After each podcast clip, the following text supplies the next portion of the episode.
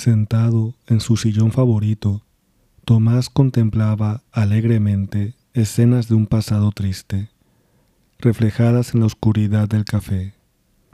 La filosofía agustiniana era el consuelo indispensable para ordenar sus pensamientos. Rascó su barba estilo balbo. La experiencia que brinda el tiempo cambia nuestra forma de ver las cosas. Repentinamente, Tomás volvía a ser niño. Joven, no recuerdo. Una saeta brilló en el aire. Era un gargajo. Benito había escupido, so pretexto de divertir a los demás. Esta obra fue excesiva para sus amigos. Qué manchado. Tomás dio un trago a su café. Se le había amargado. La sombra de Sofía.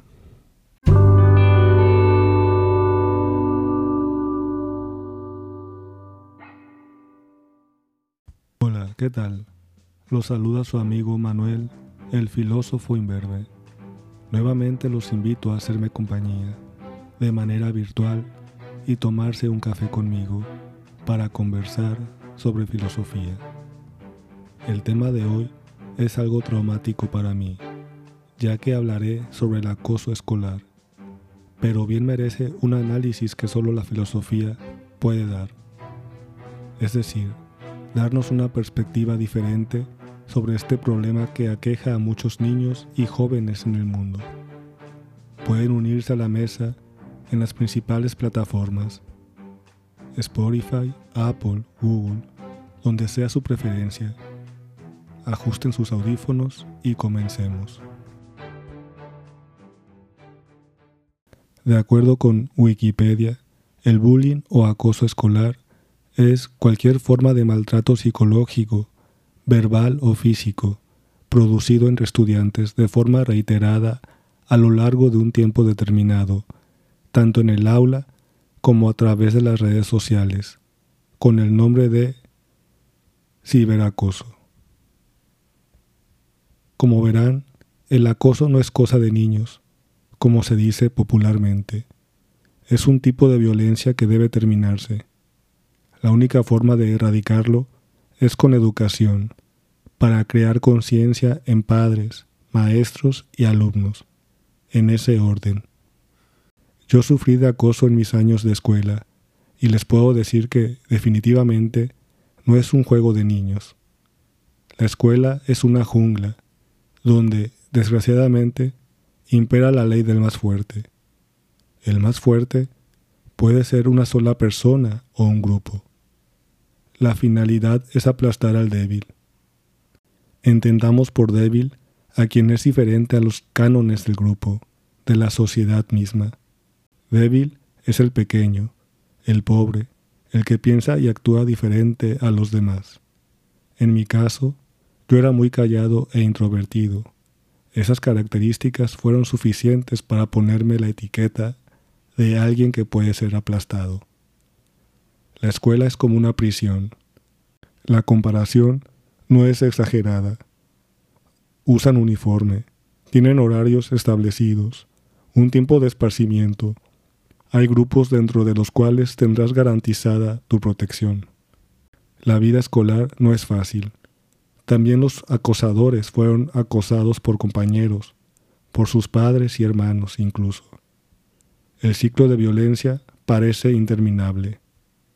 En mi experiencia, como niño acosado, puedo decirles que no solo te lastiman físicamente, también matan tu alma. En poco tiempo me volví el apestado de la escuela. Todos me insultaban.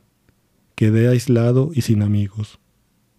Lo peor es que comencé a creer todos los insultos dirigidos hacia mí.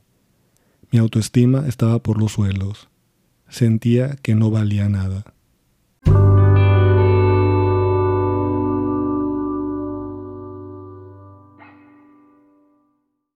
Afortunadamente, mi historia cambió cuando entré a bachillerato. Pero volvamos al tema del acoso. Thomas Hobbes decía que el hombre es el lobo del hombre. El ser humano no tiene depredador. Solo el hombre se depreda a sí mismo. Es por ello que los hombres hacen pactos y leyes para no matarse entre sí. Si no hubiera estado, de acuerdo con Hobbes, imperaría la ley del más fuerte. Este problema de la injusticia preocupó mucho a Platón y va a dedicar gran parte de sus diálogos, en especial a República, en responder el tema de la injusticia, el dominio de los fuertes, de los acosadores de hoy. Los invito a escuchar los episodios dedicados a la República, si no lo han escuchado aún.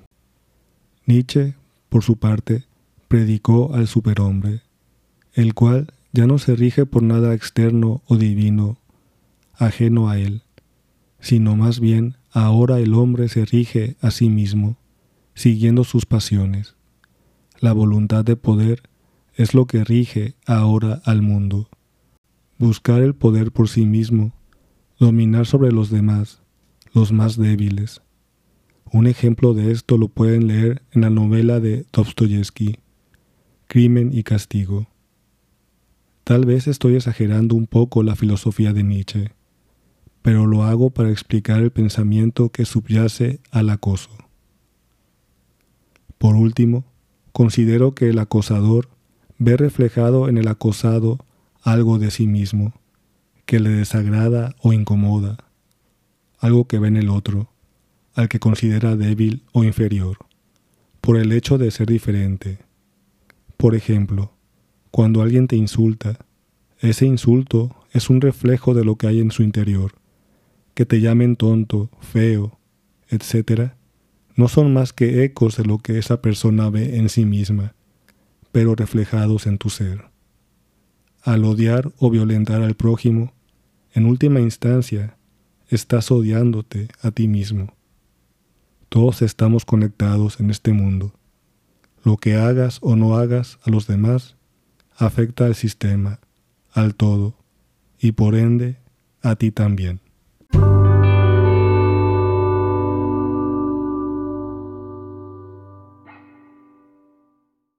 Gracias por acompañarme en mis traumas. Pueden seguir la sobremesa en mis redes sociales, Twitter e Instagram.